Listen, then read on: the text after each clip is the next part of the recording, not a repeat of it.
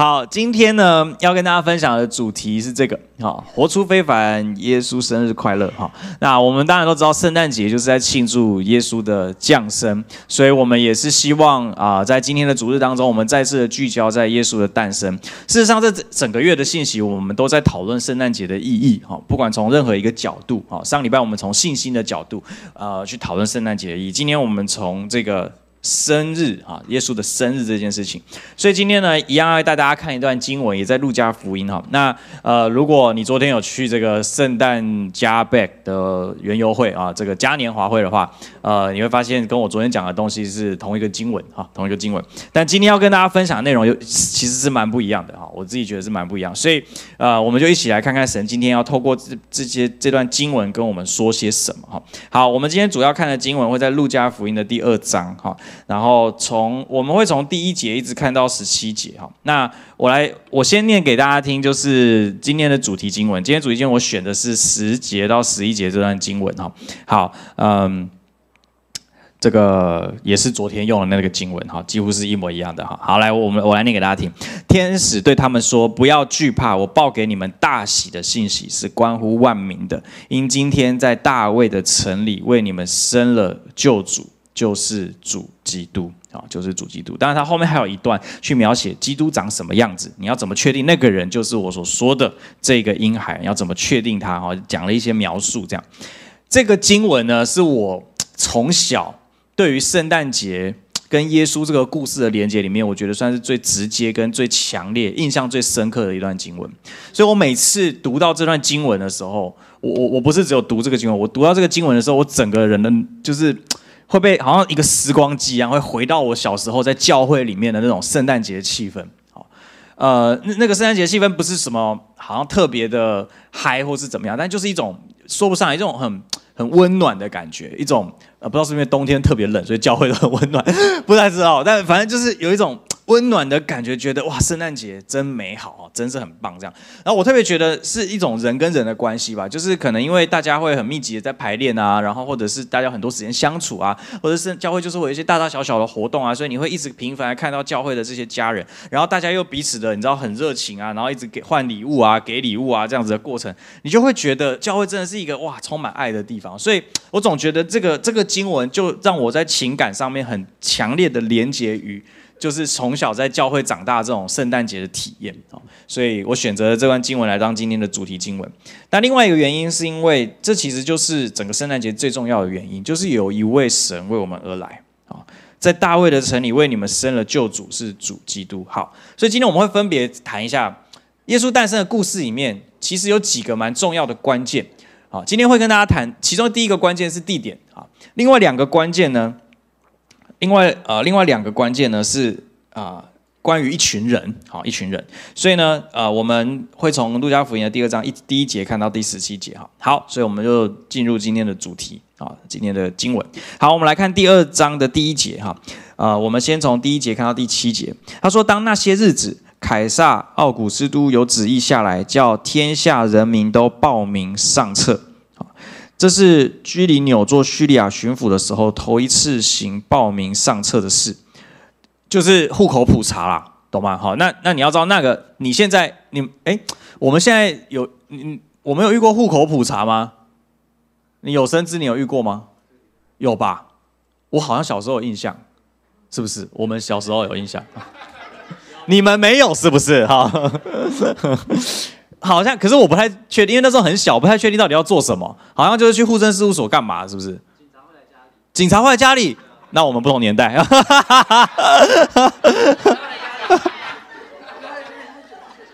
哇，我没有，我没，我真的没有这个印象。好，反正你可以想象，当时代的户口普查是很是很麻烦的一件事情，因为整个户政系统现在。你可以想象现代化的社会哦，户政系统相对是比较完善的。那个年代就是一团混乱，你懂吗？那那你知道为什么一团混乱？因为罗马帝国征服整个欧亚大陆啊，非洲这样就是三大洲，他基本上也不知道这些人以前是过什么日子，然后以前那个人家里住哪里，这谁知道啊？谁在意啊？你懂吗？就是这件事情对当时的这种庞大的帝国来说，你光想就觉得头很痛。没有哪个国王皇帝会没事想要干这种事情，因为很麻烦。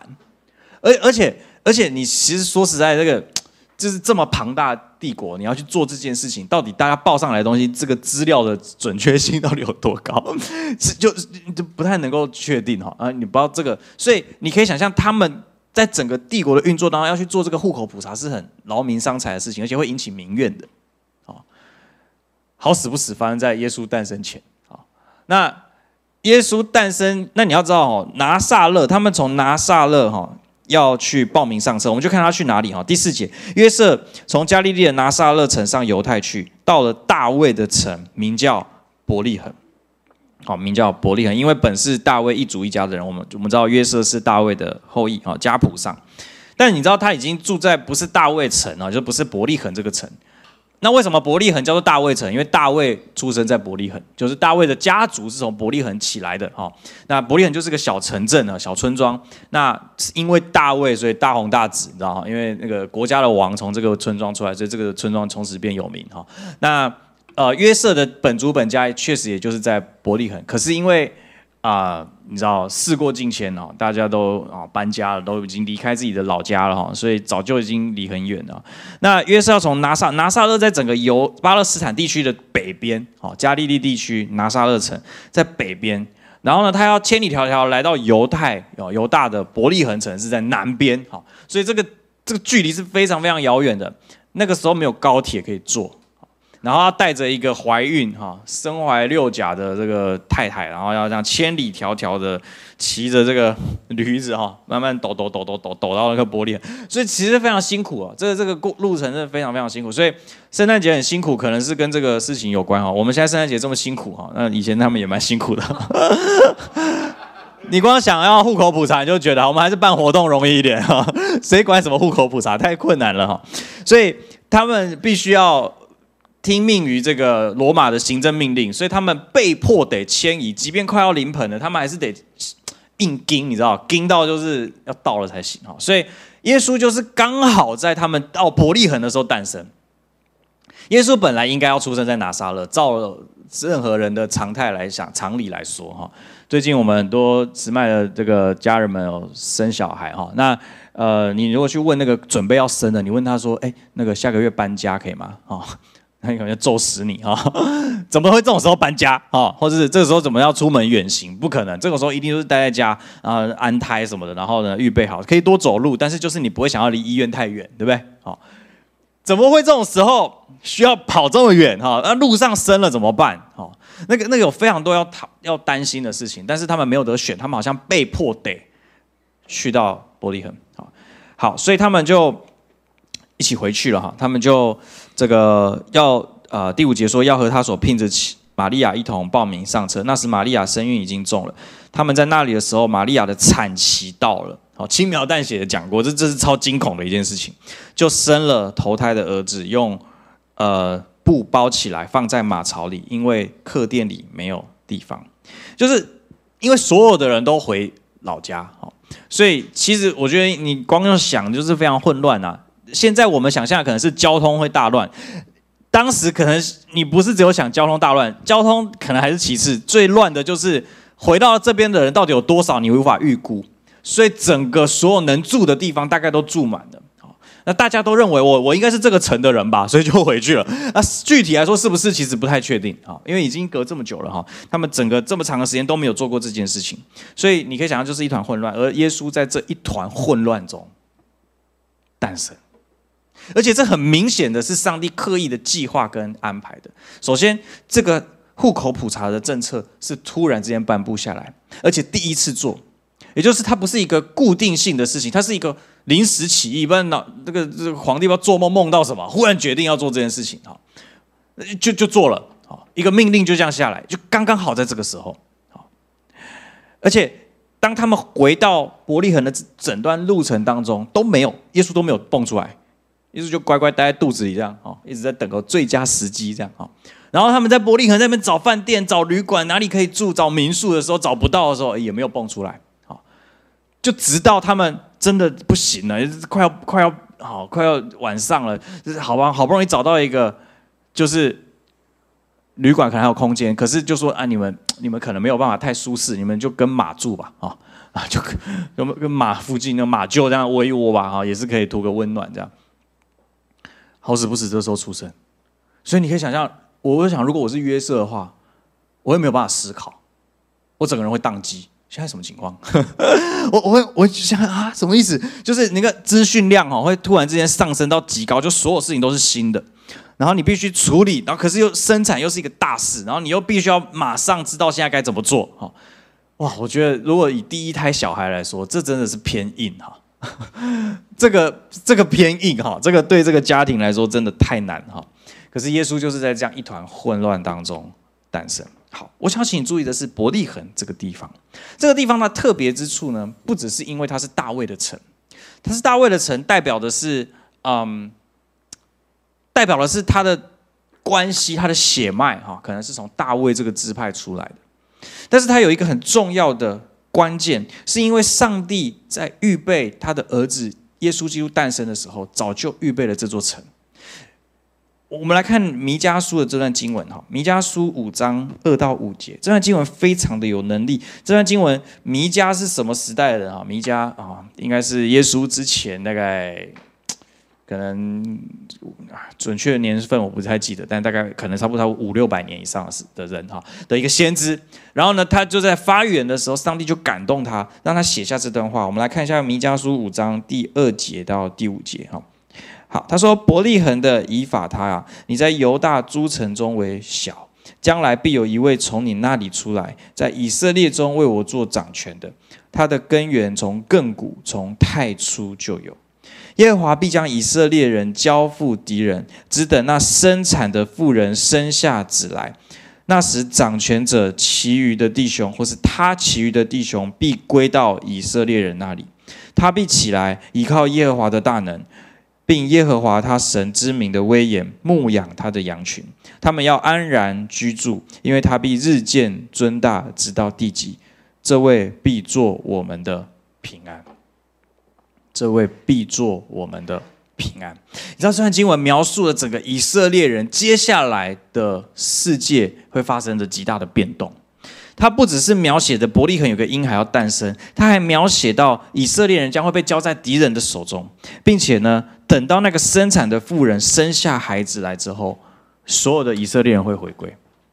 因为你知道这是一个非常先知性的预言，这是一个非常呃，就是当时的人没有办法理解的预言。因为什么意思？到底是什么意思？谁要生下小孩？这个小孩到底是谁？所以当所有的人、所有的犹太人看见这段经文的时候，他们在等待的就是那个弥赛亚，就是哦，所以弥赛亚会是一个妇人所生，生出来之后他会是弥赛亚。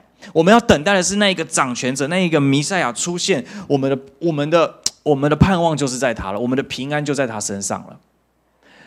我们也许不是犹太人，我们没有这种背景、文化的背景，好像我们在等待一个弥赛亚。可是，其实我们每一个人的生命当中，从小到大，我们一直都在等待着一个盼望，我们都在等待着一种，嗯，好像可以解决一切烦恼、解决一切困难的那一种力量。我我们我们是因为渐渐长大了哈，开始说服自己说这东西不存在了哈，我们还是过一天算一天吧哈，不要有这种不切实际的幻想哈。可是其实上帝内建在我们生命中的讯号是一样的，就是我们期盼有一个人可以解决所有的问题。明年要选举了哈，你你会发现大家虽然长大了，但一定要靠近选举，大家都会变成同样的一种人，就是我们期待一个候选人可以解决所有的问题，对不对？好而且我们也宣称这个候选人可以解决我们看到的所有的问题。知道选举真的很有趣哈，我把人性的最真实的一面透露出来。所以其实我们就是在等待有一位可以真正的来掌管一切、解决一切。而上帝在几百年前就定下、就发出这个预言，将有一位从伯利恒而出，所以他必须要出生在伯利恒，你懂吗？这个难度很高的啊！上帝。怎么不拣选一个本来就住在伯利恒的人生下耶稣？为什么要选一个这么北边的拿撒勒？而且他们还不太有钱。你你选个有钱人家，他搞不好移动还有很多比较厉害的方法啊，譬如说比较好的马之类的啊，就是可能舒服一点嘛啊。不，你选一个就是超级平凡，甚至有一点贫穷的人，然后呢住这么远，你知道今天。对我们，我现在三个小孩哦，我们全家要移动从台北到台中，我已经觉得很累了。如果今天是台北到高雄，我会想吐。如果你跟我说台北到屏东，我会直接拒绝你啊，就是太累了，太多东西要带了。好，那如果今天是蔡琴还在怀孕的情况下，我更不可能做这种事情。可是偏偏这一切最不利的情况都发生在这个事件、这个故事的场景里面。上帝很刻意的安排约瑟跟玛利亚千里迢迢从拿撒勒一路晃晃晃晃晃晃晃晃到伯利恒，就要定义让他的儿子生在伯利恒。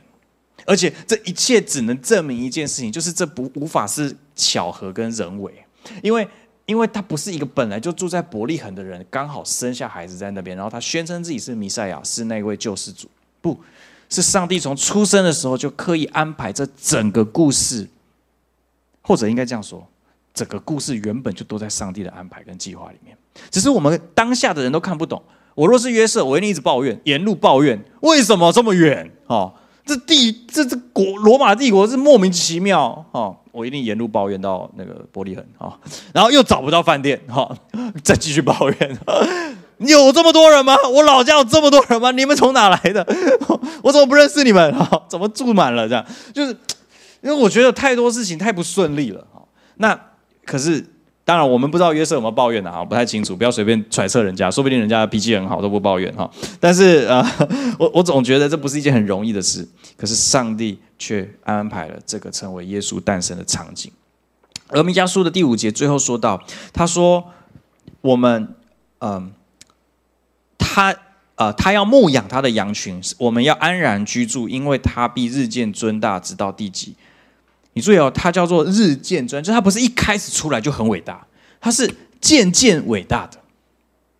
耶稣的人生是渐渐伟大的，在耶稣人生的前，可能五分之十哈，是吧？反正反正就三十岁以前，耶稣是默默无闻，没有人知道他是谁，没有没有人认识他，没有没有人理会他，没有人在乎一个拿撒勒的穷小子，没没有人在意他会做什么，跟他不会做什么，他就是个木匠的儿子，就这样。可是，在三十岁之后，耶稣开始渐渐的出来服侍之后，开始渐渐的越来越有名，因为耶稣行了很多的神迹，教导了很多天国的道理之后，大家开始注意到他了，他日渐尊大。可是最后他死在十字架上的时候，好像又跌入了谷底。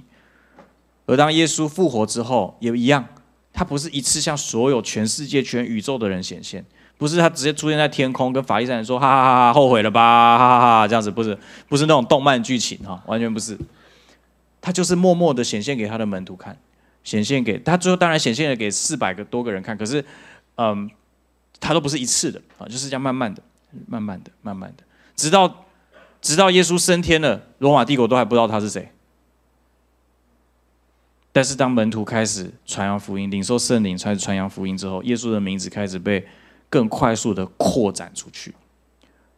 所以在罗马帝国到后来。整个帝国变成基督教国家的时候，是可以说是当时的地级哦，在他们当时的地理知识当中，当时的地级都接受了耶稣，所以这是非常夸张的一件事情。耶稣的名是日渐尊大的，在我们今天这个世界，有三分之一的人口宣称自己是基督徒至少他们听过这个名字，他们尊这个名字为他们的主为我们的主，所以我们说这三分之一人说我们是基督徒。或者我们是天主教徒，我们是跟随耶稣基督的，我们是相信耶稣基督的。这是一个日渐尊大的名字，而且他直到第几？他真的到第几啊？到现在是真的知道第几的？到这全世界、全球，特别在这个网络化的时代，全球都知道耶稣的名字。当然，还有一些部落、一些比较原始的海岛，他们可能还不知道。但是，大部分的国家跟民族都有耶稣，并他的教会。而最后他说：“这位必做我们的平安。今天晚上是平安夜，是他之所以被称为平安夜，是因为弥迦书这边说这一位必做我们的平安。各位，我们多么需要平安呢？在这个动荡的世界，在这一个瞬息万变的世界当中，我们多么需要的是平安。很多时候，你有些很在乎的人，他们远行，或者是他们。”呃，离离开你，他们可能会换到别的城市，去到别的地方。其实我们要的不多，我们就是希望他们平安，我们就是希望他们平平安安、健健康康，做他们开心的事情。呃，我现在当家长哦，我现在这个身份叫做家长。家长就是会对小孩有期待，好，没办法哦。可是，所以我觉得家长的心情真的很矛盾。就是家长，你问说，哎，我们对小孩有什么期待的时候，我们可以跟你讲一堆，就是哦，他呃英文可不可以好啊，什么什么都可以讲，然后啊他的人际关系怎么样啊，什么什么，我们可以告诉你一堆我们生活中所有的观察，然后我们希望这个孩子可以怎么样怎么样怎么样怎么样，然后。我们算是非常尽忠职守，我们算是非常有责任感的父母啊。我们对小孩的观察就是非常的仔细的，而且我们尽量让他们可以接触到一些他们需要的资源的。呃，我们是这样的父母啊。但是你如果真正的对我进行一些灵魂拷问的话哦，我最后也会告诉你，其实我真正在意的也没这么多，就是他这辈子可以很平安、很健康、快乐。我做爸爸就其实就满足了。我我也没有要他一定要赚多少钱回家，我也没有要他一定要怎么样事业飞黄腾达怎么样，就是这是很矛盾，你们懂我这是矛盾，就是在灵魂的深处，我其实要的就这个。但是你如果平常问我的时候，我不会跟你讲这个，我会跟你讲说，哦，他要怎样，他要怎样，他他我有一堆清单可以告诉你。可是其实有时候我们心里面心灵深处真正在追寻的那个满足，并没有这么复杂。好，我不是说这些东西就是这些清单不重要，我不是这个意思，不要误会哈。我的意思是说，我们我们需要知道我们真正的需求是什么，而圣诞节是关乎一个知道我们真正的需求的上帝送我们一个能够满足那个需求的礼物的故事。你有没有收过一种礼物哈？是你没有料到他会送这个礼物，但这礼物超级适合你，你甚至没有想过你需要这个东西，直到他送给你之后，你发现我还真不能没有这个东西。如果你收过这样的一种礼物，你就知道那种感觉，就是其实你有一个需要，你自己不知道，而那个不知道的需要被别人看出来了，他送你，送一个礼物给你，你拿到之后，你一开始还愣了一下啊，怎么是这个？后来想想，哎，我真的需要它，哎，我真的很需要它，哎，你怎么知道我会需要这个东西？连我自己都还没发现。所以各位弟兄姐妹，你知道吗？上帝知道我们的需要是平安，所以他送给我们的礼物是成为我们的平安。好，所以。我们回到路加福音的经文啊，我们继续往下看，第八节就是我们刚刚啊念的这段经文的前前前前前提场景啊，就是在伯利恒发生了另外一件事情。刚刚我们说的是关乎这个地点，接下来会关乎这有一群人，这群人是谁呢？我们来看一下第八节说，在伯利恒的野地里有牧羊的人，好是牧羊人，好这群人就是牧羊人。好，他们做什么呢？他们夜间。按着根刺看守羊群，就是排班呐，好，跟昨天雇摊位一样，哈，叫排班呐，哈，然后看守羊群，那羊不能被那个野兽吃掉，这样哈，看守羊群，有主的使者站在他们旁边。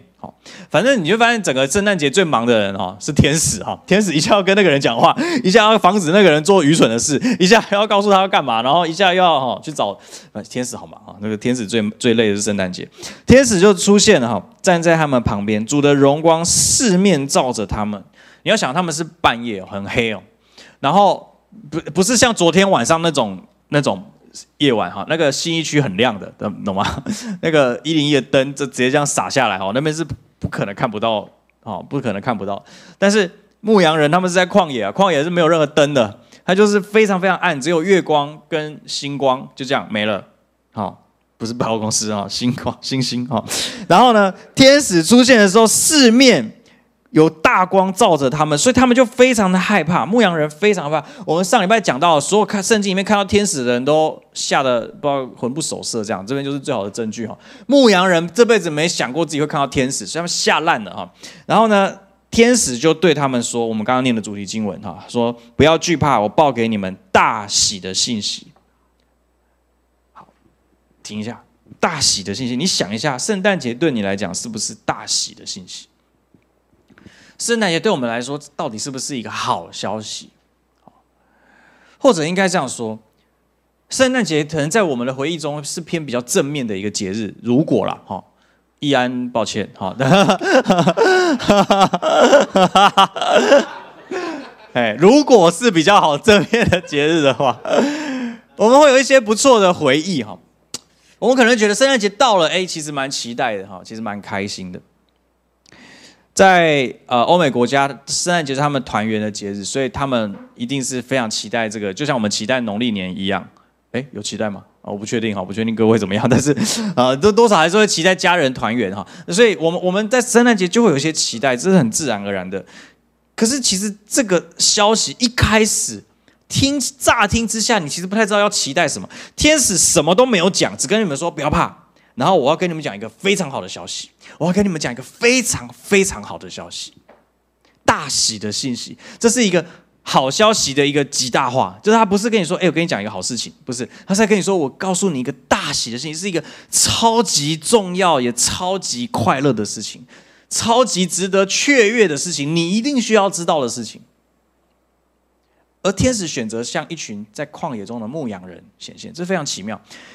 牧羊人在当时的以职业来说、阶级来说呢，不算是非常显著的啊。他们算是比较基层的，甚至你要说他们底层可能也不为过哈。就他们做的工作是蛮辛苦的，你看他们要这样轮班哈，所以其实蛮辛苦，而且都都一直要在外野外嘛，他们也不可能在室内放羊吧？哦，所以所以啊，就嗯，就就是出外勤的这样的哈，所以对小巨蛋放羊是不是？你要先有小巨蛋呢哈。所以当时对他们来讲，真的是很吃重的一个工作。而在这个工作当中呢，他们没有想过自己会被天使，就是天使向我显现。这不是天使，应该会向那些比较有有名望的，或是有这跟我们现在的认知是一样的啊。当你当你意识到自己做的工作是在社会当中的一些很基层的员工、很基层的一个角色的时候，你你不会觉得有什么大事会临到你吧？你会觉得那是老板要扛，的关我不关我的事哈？对，就是就是这种大事情，应该给那些有权贵的人、有权位的人，他们自己去瞧、自己去弄嘛。这种这么重大的消息，你跟我讲有啥用啊？你你要你要讲，你跟电电视台讲嘛。你你跟电视台讲，他们可以帮你传播的比较快。你跟我们这群牧羊人，我们是要跟谁讲？羊吗？就是 对不对？你跟我讲完之后，然后嘞，然后我是要跟羊说，是不是？哎，那个你知道，你刚刚看到了吧？就是我跟牧羊人讲到底干嘛？他们讲地下什么组织人脉很广吗？也也不是吧？看起来也不像啊。这是非常奇妙的，上帝把他的儿子要来的讯息，而且是天使来报佳音，不是不是玛利亚去找路人说：“哎，你来看，听说我生的小孩叫做救世主，要不要来瞧一瞧？”不是不是，都没有这个东西，就是天使直接出现，这是一个超级夸张的场景，等于说这件事情重大到要天使亲自来宣布。但是但是最吊诡的是，他既然这么重大，他就只向伯利恒城外的旷野的牧羊人说。他没有去市中心，他没有去城镇中心，去里长家。你去里长家是不是广播一下，大家会知道嘛？啊，嗯，你跟那个饭店主人讲也不错吧？至少整个饭店的人都知道嘛，都可以来哎拍手哎祝贺一下。没有没有，他就是很隐晦的，同时又很高调的，在旷野中找了一群牧羊人，跟他们说天大的好消息。然后这天大好消息的下一句。他说：“是关乎万民的，不是关乎你的，也不是关乎犹太人的，也不是关乎现在的人的，也不是关乎以前的人的，是关乎万民的。一个伯利恒城外的牧羊人，能够理解什么是万民吗？”而而且是两千年前的牧羊人，不是现在那个可以滑 IG、滑手机的牧羊人。两千年前的一个伯利恒城外的牧羊人，能够理解什么叫做万民吗？没有办法，没有办法。但是我们从今天来看，这个消息是关乎万民的吗？确实是因为你跟我今天坐在这个地方，这个消息跟我们有关的。这个天大的好消息跟你我的生命有关，不然我们今天不会坐在这里庆祝圣诞节。当我们今天坐在这里的时候，我们可以证实这消息真的是关乎万民的。但是对于那一个时代的牧羊人来说，万民是什么呢？上帝非常特别哦。如果你觉得上帝是叫牧羊人去传这个消息给万民的话，这个上帝一定是蠢到可以才会做这种选择。就是怎么会选一个牧羊人去传嘛？所以看起来，上帝没有要牧羊人去传给万民，可是这个消息偏偏又是跟万民相关，跟所有的人相关的。各位，你会不会心里面觉得这个圣诞节的故事跟所有的人相关？还是你觉得圣诞节就基督徒在过啦？圣诞节就像西方人的家人会过啦。哦，我们这种在台湾就是有过没过差不多啊。有些人也不过圣诞节嘛。哎，你知道基督教哦，那个那个朝会他们是不过圣诞节的哦。我不知道现在是不是啊？以前都是这样，他们都不过圣诞节。好，好不不管这些原因，但是你知不知道圣诞节真正的消息是什么？那真正的消息是是不是跟全宇宙、全人类有关呢？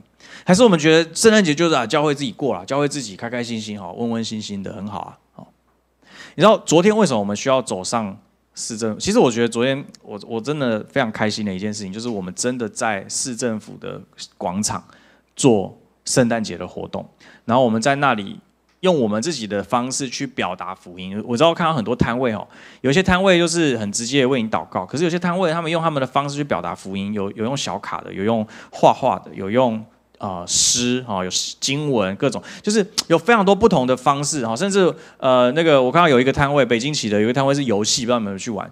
他们就是有玩游戏，然后那个游戏里面都是一些圣经跟耶稣相关的知识，然后重点不是那个，重点是他们后面的那个礼物墙看起来超诱人，那个礼物之丰盛哦，这这就是很像百货那个夜市里面会看到一些比夜市还好，然后就想这是哇。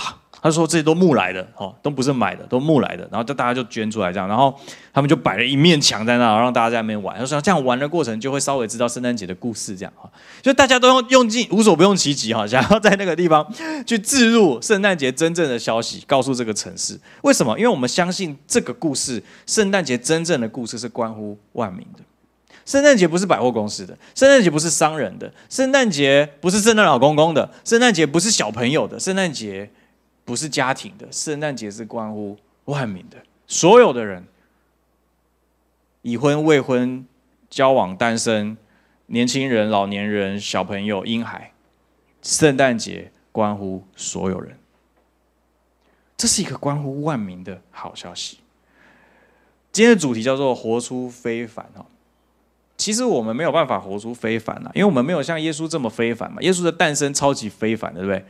呃，可能不是我们羡慕的那种，但是就是非凡的不得了哈！一看就知道这个伟人啊，这个出生的背景一看就知道后台很硬啊哈，可以调动万有啊，让他就千里迢迢去伯利恒生这样哈，那个后台超硬哈。可是我们不是耶稣嘛，我们能怎么非凡呢？可是圣诞节不是关乎我们要不要非凡呢？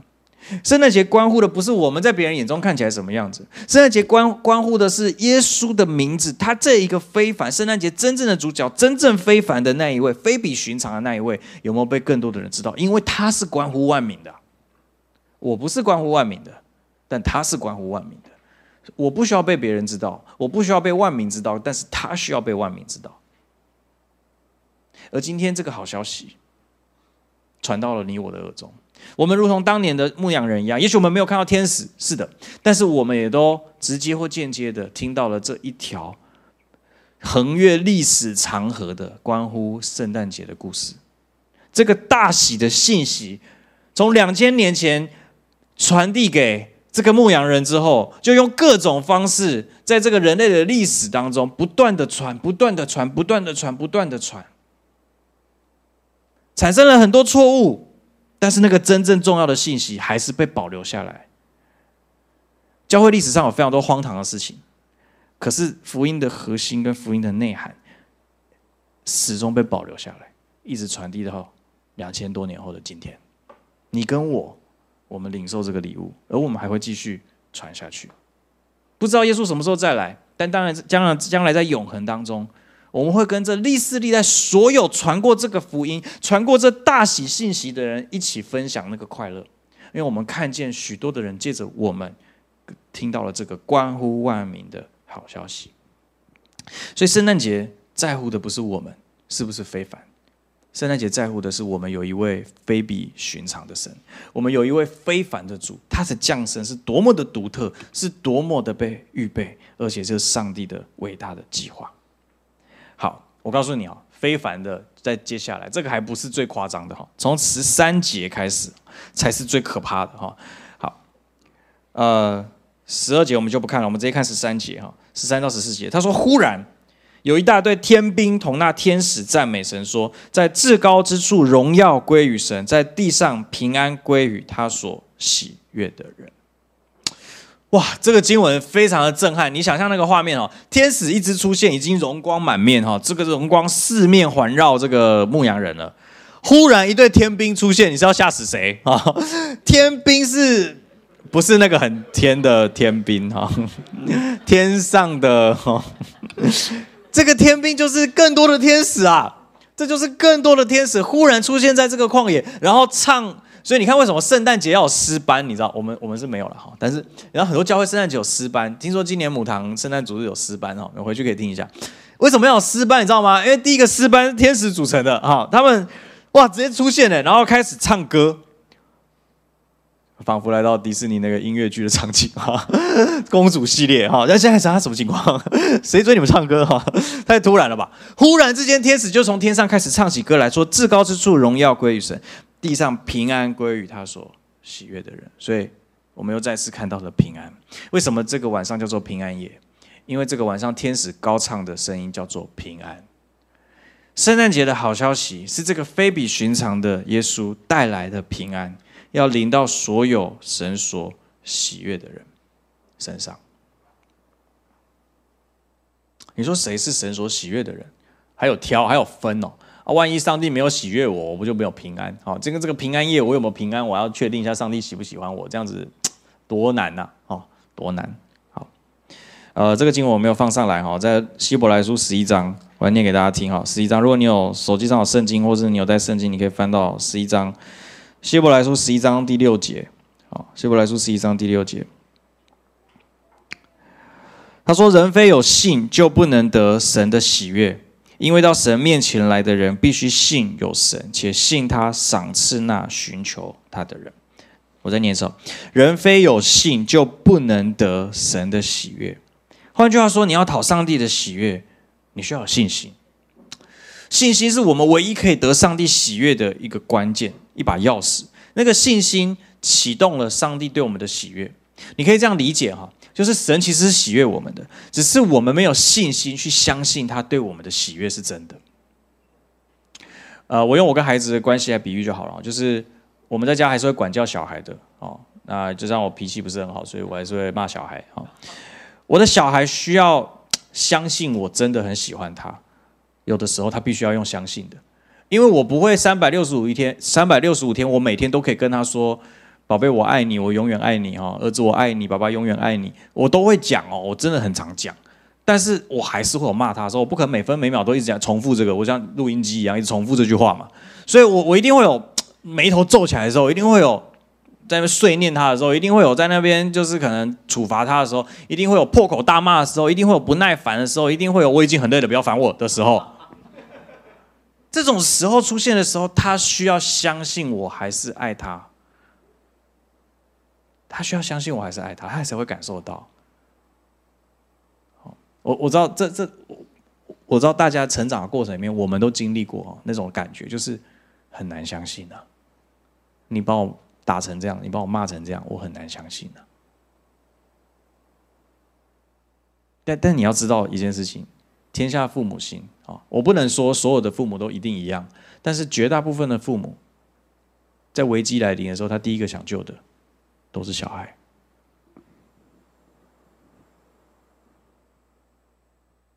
那个爱是真的。上帝对我们的爱是真的，有时候我们感觉不到，我们觉得你爱我，再讲一次，啊，我怎么遇到这种事情？好，为什么？为什么这件事情发生在我身上？可是圣经说的很清楚，人非有信就不能得神的喜悦，而且他他有一个他有一个更精确的描述，他说到神面前来的人必须信有神，且信他赏赐那寻求他的人。你不能只相信有神的存在，你还要相信神会赏赐我们，我们还要相信神会赏赐我们，这才是真正的信心。所以这个信心就会让我们去认知到，我们是神所喜悦的，而上帝在圣诞节所预备的这个平安，就是给每一个相信的人。只要你愿意相信，耶稣基督为你降生，这个平安就是给你的，这平安就是给你的，给我的。只要我们愿意相信，这个大喜的信息是关乎全人类的。也许全人类对你来说有点遥远，我们从自己想起吧。你现在需要什么？你现在的生命需要的是平安吗？你现在的生命需要的是耶稣吗？各位弟兄姐妹，许多的时候，我们生活当中有非常多的压力，有非常多迫在眉睫的需要，我们要去回应。我今天早上突然之间压力很大，又突然发现我们的户头空了哈，某个户头空了，我就觉得啊，怎么会这样啊？之前不是才哦，我跟你讲，我们之前收到一笔很大的奉献，那个真的是非常恩典的一件事情，而那笔奉献我们就做了一些规划，这样。然后呢？但是那个我们规划的事情还没发生，我们户头已经先空了。我想说，哈，哈，所以那一瞬间我非常的慌张，我就觉得怎么会这样子？哦，我的财务管理出了什么问题？哦，可能有很大的问题，但到底到底什么问题？哈，为是为什么？就是我就很想了解这样。我瞬间觉得我没有平安啊！我觉得我我里面是很慌张的。我觉得这个这个钱就是好不容易上帝给我们，啊，我怎么怎么怎么就这样就不见了？到底发生什么事？好，当蔡兴很有耐心的帮我梳理过到底这段时间我们的开销什么什么的哈，有时候我就发现，哎，啊，其实就是很日常的一个开销。上帝那笔钱进来，其实是帮我们补足了一个眼前的一个需要而已。那我们当初拿到这笔钱，我们做了一些规划，那些规划可能也还是在上帝的手中啊，神神也还是会持续供应嘛。所以不需要担心，因为本来这一切都在上帝的手中的话，你就可以有平安，你就可以知道这是神所赏赐的。我在讲什么？我的意思是，很多时候我们的生命里面面对压力的时候，面对那些需要的时候，我们的焦点就会在那个问题上面，或是在我们的缺乏上面，或是在我们遇到的阻碍上面，我们会觉得这个东西没有挪开，我人生不会平静。这个东西没有消失，我人生没有办法安全，我人生没有办法稳妥。我我这个东西一直要一直存在，我的人生就是一直处在这个状态，我没有办法跳脱。可是圣诞节的消息是告诉你，是的，一团混乱，可是平安来到。是的，一团混乱，可是平安为我们而来。那个真正的平安为我们而来，所以我们的生命借着相信，可以得到那个平安。你可以先得到那个平安。再去面对你的环境。圣诞节的消息是这个，圣诞节的故事不是告诉你耶稣来了，一切都搞定了，罗马垮台了，罗马政府倒台了，然后哇，所有的全地民主了，不不是哎，不是哎，你记得刚刚弥迦书说的那个经文吗？弥迦书说的那个经文，他提到说他在以色列中为我做掌权的，什么意思？耶稣来有一个目的，他要当王啊。耶稣来是要做王的，耶稣来不是来推动民主运动的，耶稣来是要做王的。问题是这个王我们不一定喜欢，人类不一定喜欢。我我们不喜欢被管理，我们不喜欢被统治。即便我们大部分的时候，我们希望你给我一个指令，我照做就好，不要叫叫我想这么多复杂的事情。但是我们的本性上面，我们是反抗的，我们是不喜欢被约束的，不喜欢被管辖的。可是耶稣来说，我真正的使命是弥赛亚，弥赛亚。的意思就是君王，你知道，你每次喊耶稣基督的时候，那个基督就是王的意思，你知道吗？受高者、君王的意思。所以你一直喊耶稣基督的时候，你就一直说耶稣是我的王，耶稣是我的王，耶稣是我的王，只是你不知道你自己在喊什么啊。所以你下次要想一下哦，你要确定他要当你的王，你才讲耶稣基督，不然你就讲耶稣啊。后面那个我想一下，这样 不，你在讲什么？你不知道啊，这很危险的啊。所以我们。当我们喊着耶稣基督的时候，我们在说耶稣是我们生命的王，是掌管我们人生的主。好，圣诞节的好消息是关乎这位带来平安的君王，他要在我们的生命中，借着他掌权，在我们的生命中带下那个平安，真正的平安。即使环境还没有改变，我们可以先领受。这份平安的礼物，因为这位必做我们的平安。这是刚刚在弥迦书上帝告诉我们的。好，最后我们看到这段经文，路加福音的最后二章十五节。好，在这一切荒诞的事的事情哈，那个这个科幻的小说演完了，十五节，众天使离开他们，升天去了。好。轻描淡写带过，怎么觉得有点不负责任哈？那就啊就走了哈，就唱下来唱个歌，然后就就走了。牧羊人就彼此说：“我们去伯利恒看看发生的事情，就是主所指示我们的。”他们呢，呃，他们就急忙去了，然后呢就寻找到玛利亚跟约瑟，他们应该也找蛮久的哈，找到玛利亚跟约瑟，呃，不过应该也不难找，因为可能当时在马槽出生的婴孩就一只而已。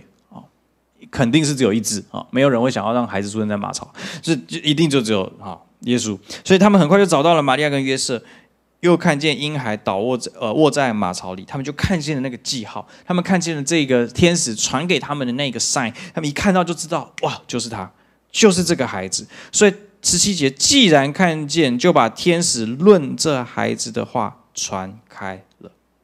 好，我今天的经文停在这里，虽然好像不是一个结束哈，但是我今天就就是要停在这里。我要强调的就是这个传开了。我们刚刚说了哈，传给万民这件事情是对牧羊人来讲无法理解的。耶稣、上帝、天使看起来也没有要他们马上去传给万民，叫他们现在开始整理行李，明天就出发，没有。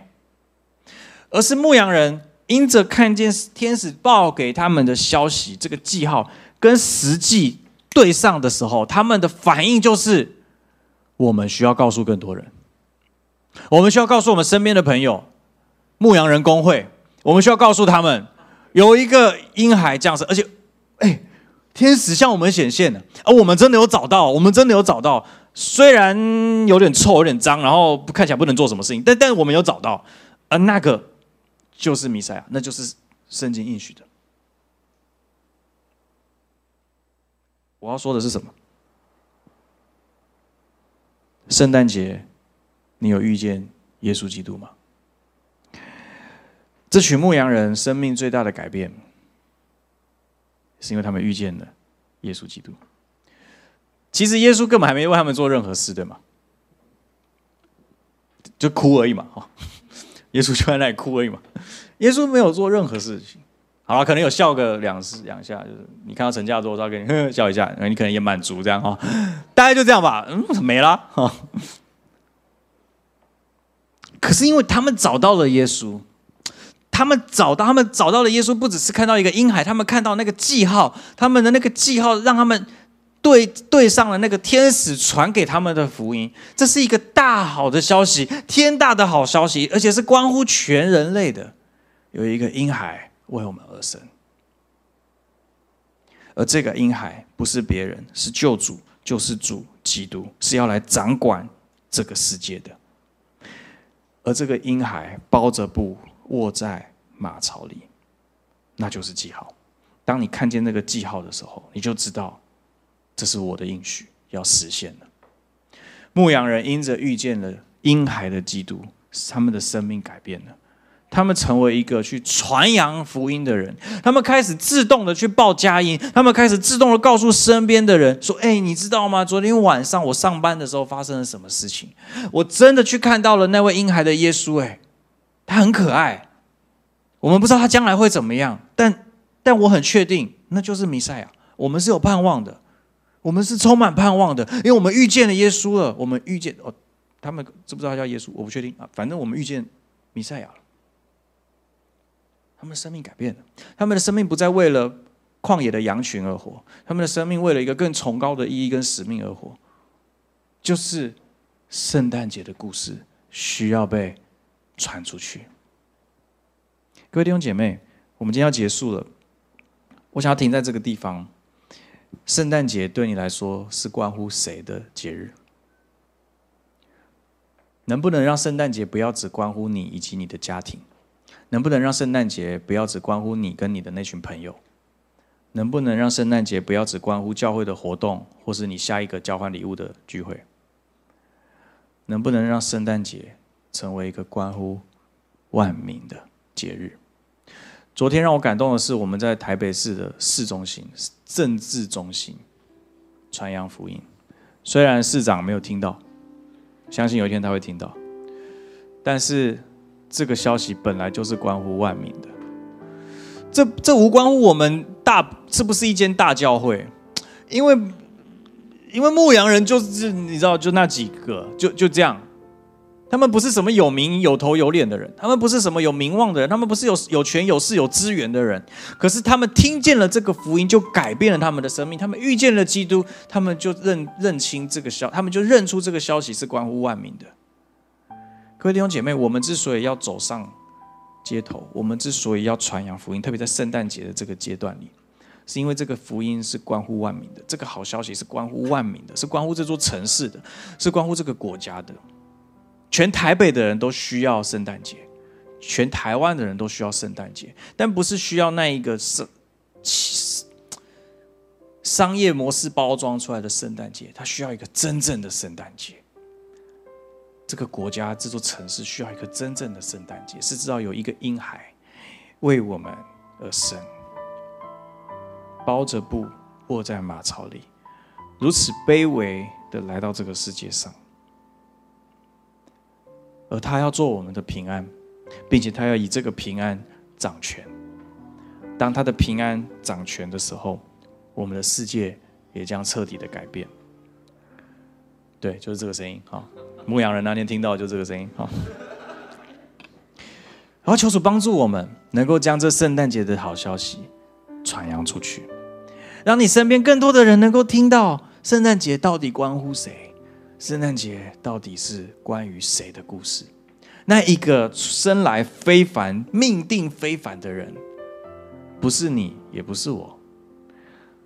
是现在坐在宝座上的耶稣基督，他不是诞生的时候才是非非比寻常，他是在创世以前就是非比寻常的，因为他是宇宙的创造者，他是你我生命的创造者，他是启动我们生命一切祝福的那一位，他是掌管我们生命一切进程的那一位，他也是掌管我们人生未来终局的那一位，他从起头从最开始就是不寻常。我们真正能够传扬的那一个非凡的生命，不是我们有多棒、多棒、有多好，而是因为那一个非比寻常的神住在我们里面，他有多好，那才是圣诞节要传扬的故事。